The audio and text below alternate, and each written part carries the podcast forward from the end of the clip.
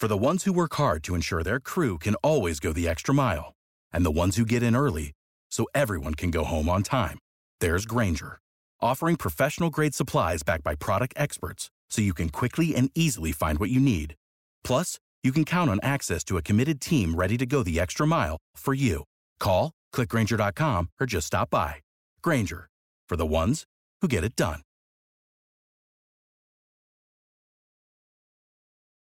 One of the most prominent women in the men's rights movement, Karen blogs, writes, and posts on her YouTube channel, Girl Writes What, and has been actively speaking about men's issues since 2010.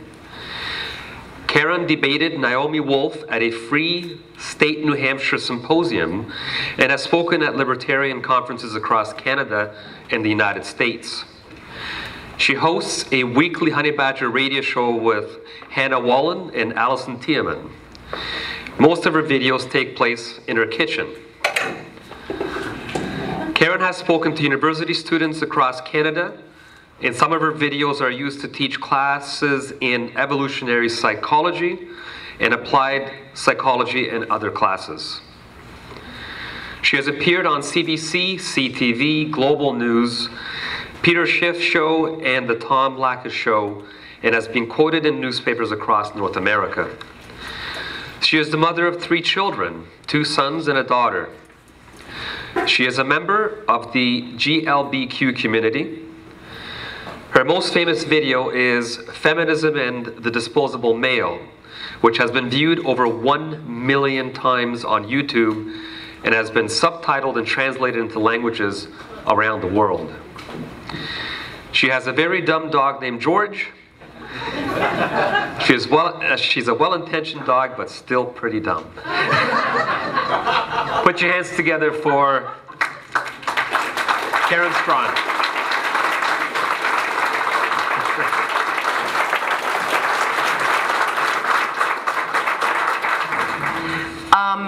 My name is Karen, and I am an anti-feminist. Yeah.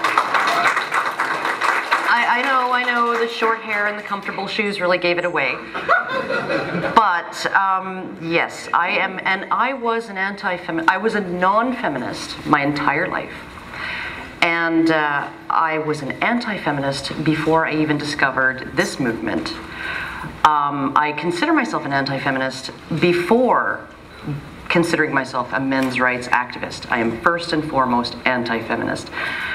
And a lot of people ask me, how on earth can you be an anti-feminist? You are a member of the LGBTQ community. You are a divorced mother who struggles to support her children. You are not a feminine-presenting woman by any means. You are the quintessential feminist. And I tell them, well, one of the reasons I am an anti-feminist is because everything that I read that comes from feminists is backwards. It's wrong. It's upside down. And I just want to clarify that I don't consider feminism to be a movement for equality. I don't consider it to be a goal or, you know, a set of goals. I consider it to be a set of hypotheses, not even theories, right? Hypotheses that are unfalsifiable, that are as predictive of what's going to happen as a coin toss, not even that predictive. And we are basing public policy on this set of hypotheses. We are basing entire branches of academia on this set of unfalsifiable, unproven hypotheses that can never be proven, right? They can never be demonstrated, and they have never been demonstrated. And I'm going to take a little bit of an issue with something that Warren said. I know, because so many people that I talk to, they say, Well, the first wave of feminism, that was about justice. The first wave of feminism was about equality. And I'm not going to argue that there was not a need for some assertion of the rights of women as our socio-political and economic climate and our technological advancement changed, right? We needed an assertion of the rights of women. But you go all the way back to Seneca Falls and the Declaration of Sentiments. And as Warren said, we do not need a women's movement that blames men. It was 1848, and 40 men showed up at Seneca Falls. 40 men wanted to attend that historic conference. And they were told, they were turned away at first. And when they persisted, they were told, okay, you can come in, but you need to sit over there in the back and you need to stay quiet. And then the list of grievances, the bullet-pointed list of grievances was worthy of the most radical and insane Tumblr feminist out there. Okay, and every single one of those bullet points began not with the word the system, not with the word the law, but the word he. He, the history of mankind, has been a series of usurpations by man of women, right? A series of oppressions by man against women. And this and every single bullet point, he has done this, he has deprived us of this, he has attacked us in this way, he has oppressed us, in their words, quote, he has oppressed us on all sides. He has, with the goal of tyranny, complete tyranny against woman, against womankind. So the history of feminism, all the way back to the beginning, was a history of blaming men. And when you look at the history of how they reformed the system, how feminism reformed the system, I'm just going to open this up and I'm going to read, a little bit of an article that was published in the New York Times in 1910. And it was an article by an anti-suffragette woman in response to a previous article by a suffragette lawyer. Her name was Mrs. Harriet Johnston Wood. And Harriet Johnston Wood was complaining that the law regarding property and the law regarding child custody was unfair to women. And Mrs. Scott, the anti-suffragette, set the record straight. She said, these complaints are meaningless if you do not take into account the entirety of the set of laws. She says, it seems desirable, even necessary, to correct two misstatements made in Laws Discriminating Against Women in the State of New York by attorney at law Mrs. Harriet M. Johnston Wood, as quoted in the Times of March 26th. Mrs. Johnston Wood says, a wife cannot make a binding contract with her husband to pay her for services within or without their household. In Section 51 of the Domestic Relation Law, 1909, we will read, a married woman has all the rights in respect to property, real or personal, and the acquisition, use, employment, and disposition thereof, to make contracts in respect thereto with any person, including her husband, and to carry on any business, trade, or occupation, and to exercise all powers and enjoy all rights in respect thereto and in respect to her contracts, and be liable on such contracts as if she were unmarried. But a husband and wife cannot contract to dissolve the marriage or to relieve the husband of his liability to support his wife. Again, Mrs. Johnston Wood says, the father's right to the custody of the child is paramount. I suppose she refers to Section 80 of the Domestic Relations Law, but she omits to quote and therefore fails to make it clear that when a minor child shall acquire real property, the guardianship of his property belongs first to the father, and second, if there be no father, to the mother. Section 81, however, deals with the child and not his property, and that declares a married woman is a joint guardian of her children with her husband with equal powers, rights, and duties in regard to them.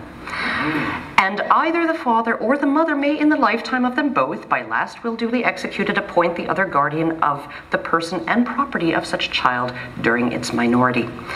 It is not less desirable and necessary to correct the general impression made by Mrs. Johnston Wood in her compilation of laws regarding women and labeled as discriminating against them, because unless any set of laws is considered as a whole, we get those half-truths, which are always dangerously deceptive.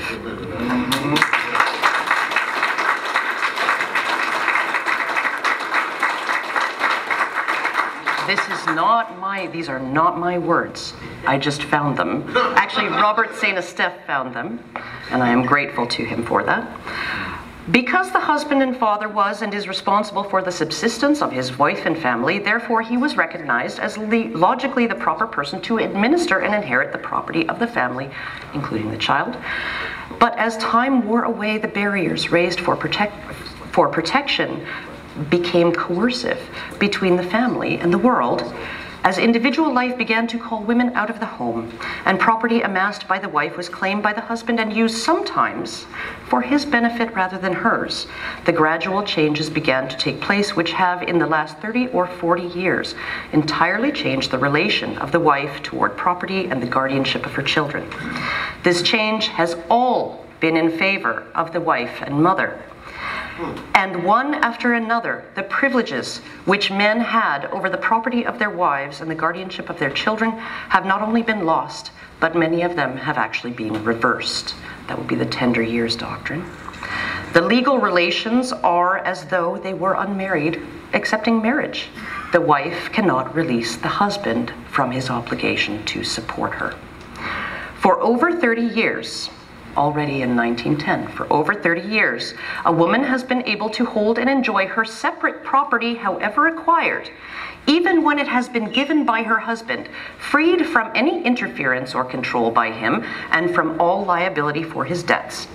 A husband is, however, liable for necessaries purchased by his wife, and also for money given his wife by a third person to purchase necessaries, and he is bound to support her and her children without regard to her individual or separate estate, even when a separation occurs. And this is really crucial, because divorce was extremely hard to come by. And so when couples split up, they were separated, but they could not divorce unless one was at fault. Okay. Even when a separation occurs, a husband is compelled through the payment of alimony to continue to support his wife, nothing short of infidelity on her part and consequent divorce relieving him of that liability.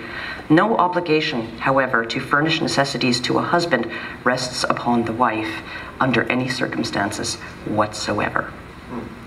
Mrs. Johnston Wood complains that a woman cannot make a binding contract with her husband to be paid for her services, but she does not have to do so. He is obliged to support her. But she can go into any business she pleases, keep all the profits, and still demand support from him. A husband has no claim against his wife's estate for having supported her, but if she supports him, as by keeping a boarding house, and he acknowledges the debt, she has a valid claim for reimbursement against his estate.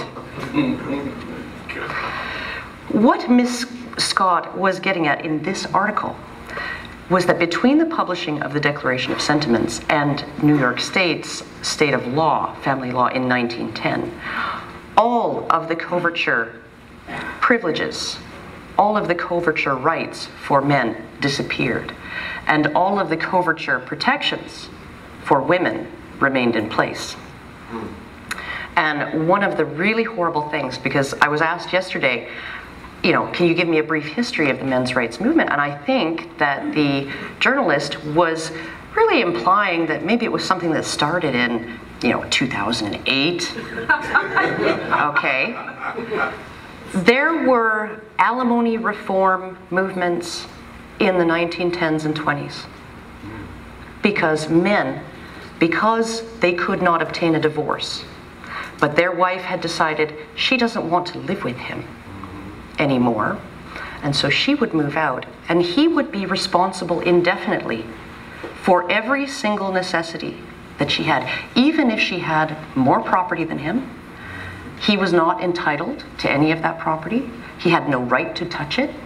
She was entitled to his support until the day they divorced, and if it was his fault that they divorced, she was entitled to his support for life or until she remarried, right? And there were men who were stuck in the limbo of legal separation without hope of divorce, and their wives refused to come home, and they were stuck paying, sometimes, you know, paying out the wazoo to support women who were enjoying the single lifestyle while still being legally married to their husbands. Feminists of 1910 believed these laws were unfair to women. Because a wife, here's the thing, because a wife, this wife who enjoyed full rights of property within marriage as an individual, her property was not marital property. Her property was not shared property. It was her own property as an individual. And her family, her children had no claim to it. Her husband had no claim to it. It could not be used legally to support their household. She did not have an equal right over the family property and the family income. In other words, she did not have an equal right, a 50% right to administer her husband's property and income. He got to choose, unless the court forced him, he got to choose how he would keep his wife with the income and the property that he owned that was the family property. And they considered these laws unfair because women, though they were equal custodians of their children, the father who had the sole financial liability to support these children, he was the one who controlled the child's income and property.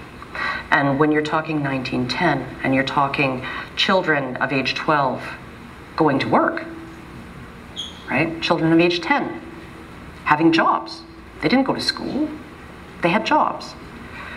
And it was the father's job to make sure they were fed and sheltered and provided for. I really think it is logical that that child's income and property would be administered by the person with the responsibility to feed and shelter the child. And at this point in New York State, the Tender Years Doctrine was already in place. The Tender Years Doctrine, this is another completely unfair thing. I mean, when I was asked at the Q&A at Ryerson, you know, when do you think feminism went wrong? And I said, well, what, can you clarify? Because, like, what was the first unfair thing they brought about, or when did they completely lose their minds? Because it's never been fair, right?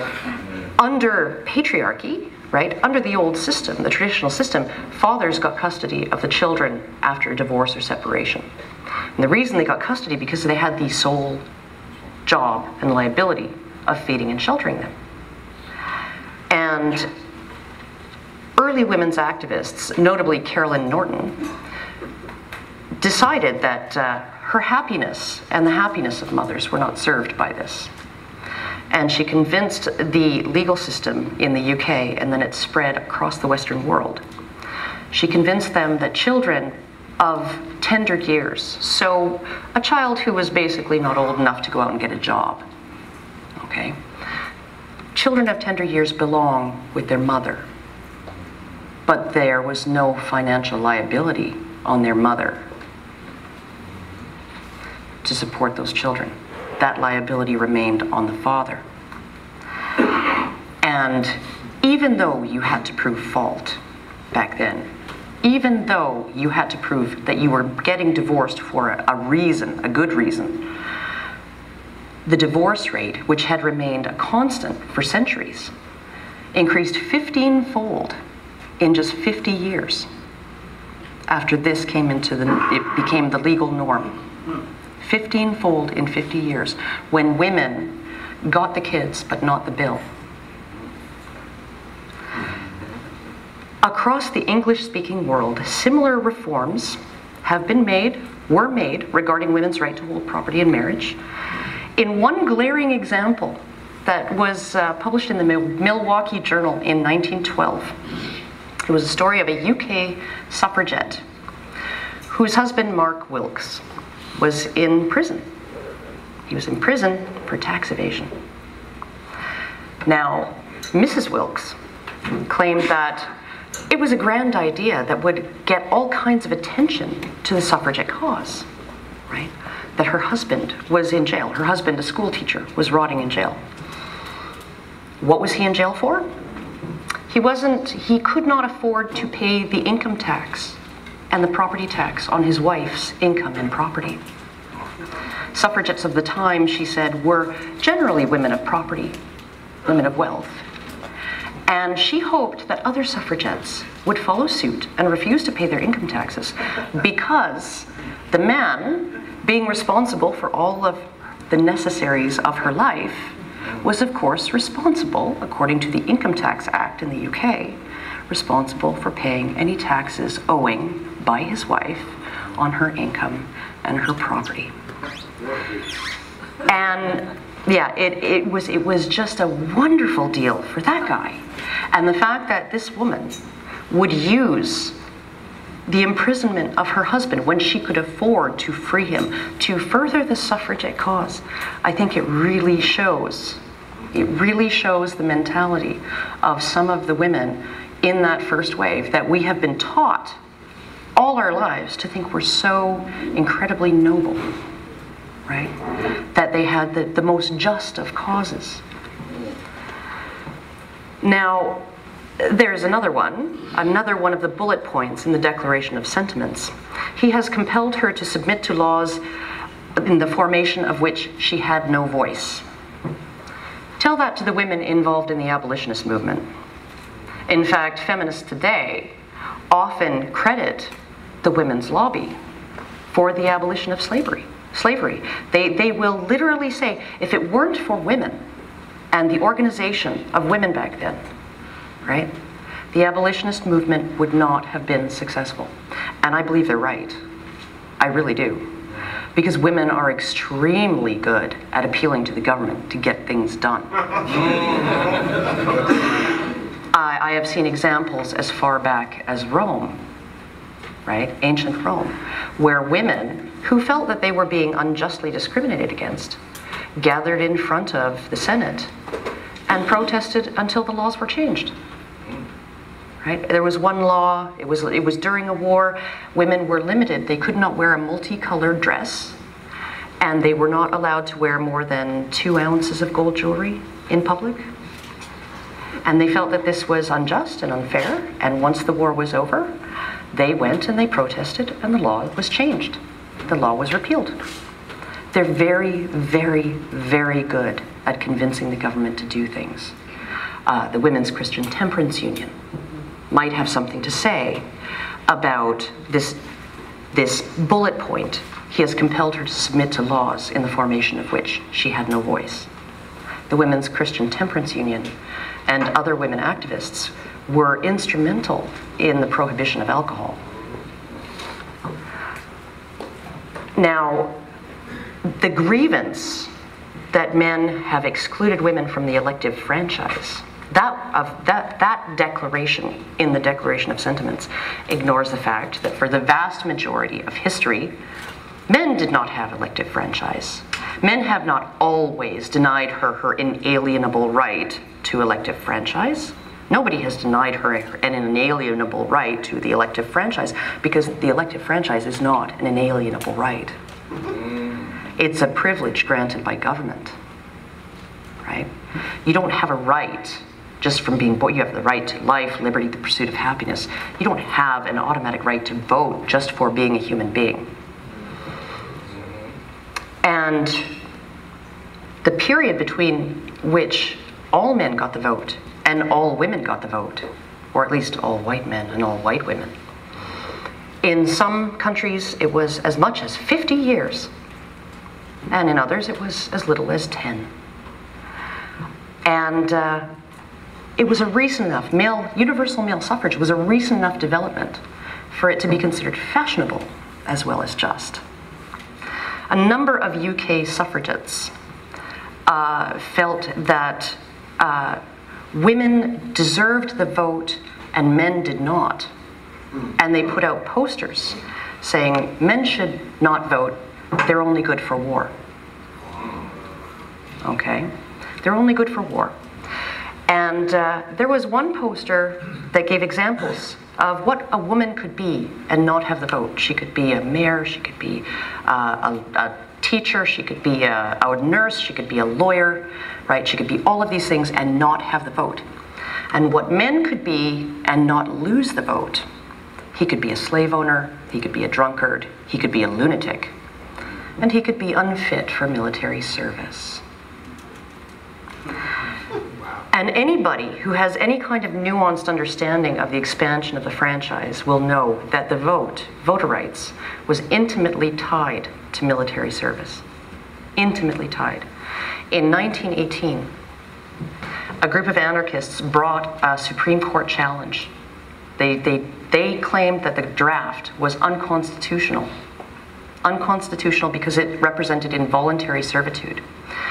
And the Supreme Court's decision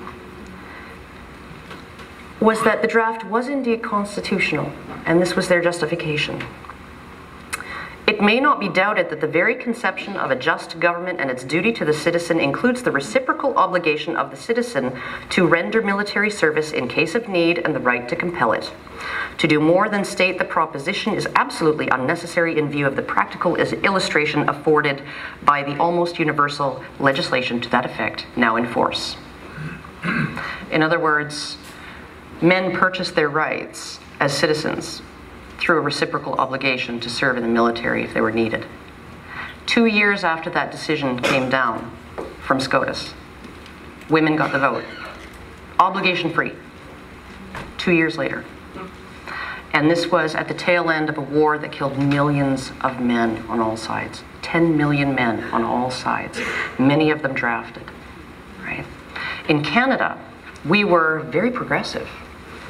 We included in our conscription legislation an addendum that lowered the voting age to 18, from 21 to 18 for anyone currently or previously serving in the military. Way to go, Canada, right? If you're old enough to die for your country, you're old enough to have a say in it, right? And 2,000 military nurses were among the first women in Canada who were allowed to vote, right? And the other women in Canada who were allowed to vote before universal female suffrage was enacted were women who were voting on behalf of their male relatives serving overseas. The vote and the military service has always been intimately connected. At least it was until women's suffrage. And you can even see that the suffragettes understood that, because many of the suffragettes campaigned for conscription, in favor of conscription during World War I. And others participated in something called the White Feather Campaign, which was a campaign where young girls, anytime they saw a man, maybe even a boy over the age of 15, if they saw him in public and he was not in military dress, they would pin a white feather of cowardice to his lapel and publicly shame him for not enlisting. And one story I was reading on a website, the history of the White Feather Campaign. One father recounted his story of his 15-year-old son who had been sent home from the front for being underage when they discovered that he was not 18. And he was walking through town and a woman pinned a white feather on him. He'd only been home 2 weeks. She pinned a white feather on him, and in the 20 minutes it took for that child to walk across a bridge, he decided to re-enlist. Right? This is the power that women have. This is the power that women have always had. And this power is the power to convince Barack Obama and Joe Biden and David Beckham and Patrick Stewart and all of these male celebrities, to NBA players, all of these male celebrities to participate in the one is too many campaign. One is too many. One woman assaulted by her partner is too many.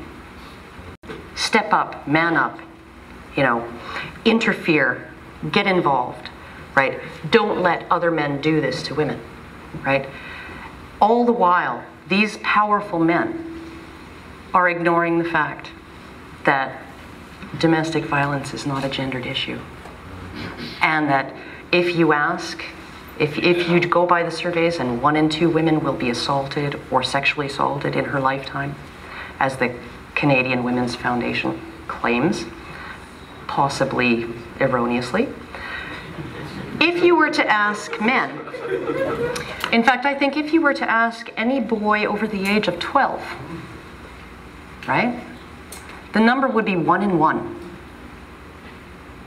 1 in 1. And no one gives a shit. Nobody does.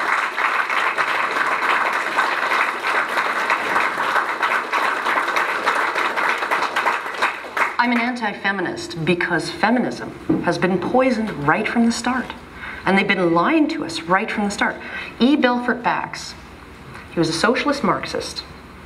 And he described something that he called, because he understood that there were some women within his movement that wanted genuine equality. And then there were other women, and he called them sentimental feminists.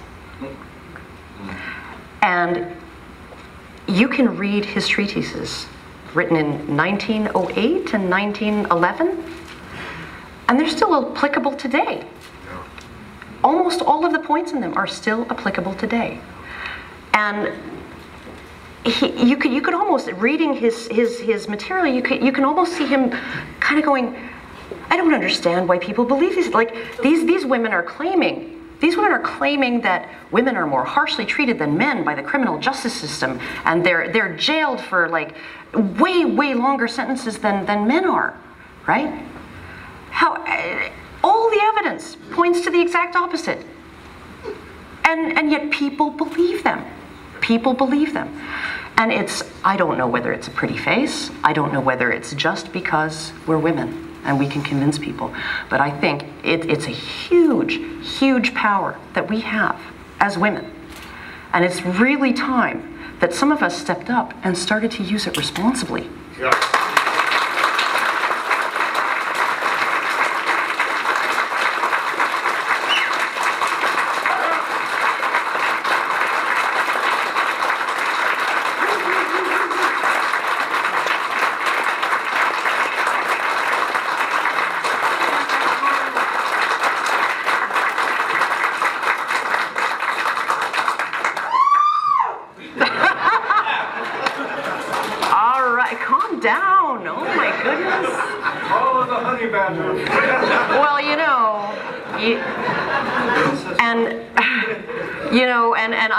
To say that because a lot of people have asked me, where did the name Honey Badger come from? And it's an amusing story, and if you go on YouTube, you can search it. Okay, it's a video, and the narrator of this video is flamboyant. And it just shows some clips, random clips of a honey badger from a National Geographic special. And this honey badger is digging through a bee's nest and getting stung all over himself because he wants the bee larva and the honey. And he's getting bitten by a cobra, and he just passes out for a minute or two. And then he just wakes up and staggers back over to the snake and keeps eating, right? And all the while this narrative is going, oh my God, he's being stung like 1 billion times. Honey Badger don't care. Honey Badger don't give a shit. And the honey badger is widely renowned as one of the most fearless and intelligent animals on the planet. And somebody, I forget who, maybe it was Dr. Tara, suggested that We don't care. We don't give a shit. We women in this movement. No. You can say whatever the hell you want about us. Mm-hmm. Call us misogynists, rape enabling, domestic violence apologizing, women hating, you know, anything. You call me what you want. I'm an anti-feminist. I am an anti-feminist, and I don't give a shit. And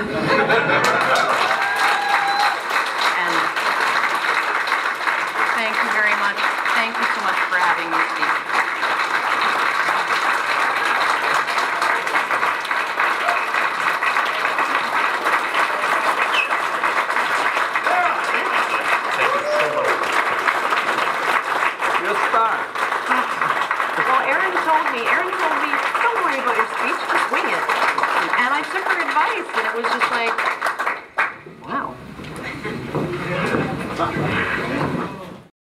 For the ones who work hard to ensure their crew can always go the extra mile, and the ones who get in early so everyone can go home on time, there's Grainger, offering professional-grade supplies backed by product experts so you can quickly and easily find what you need. Plus, you can count on access to a committed team ready to go the extra mile for you. Call, click Grainger.com, or just stop by. Grainger, for the ones who get it done.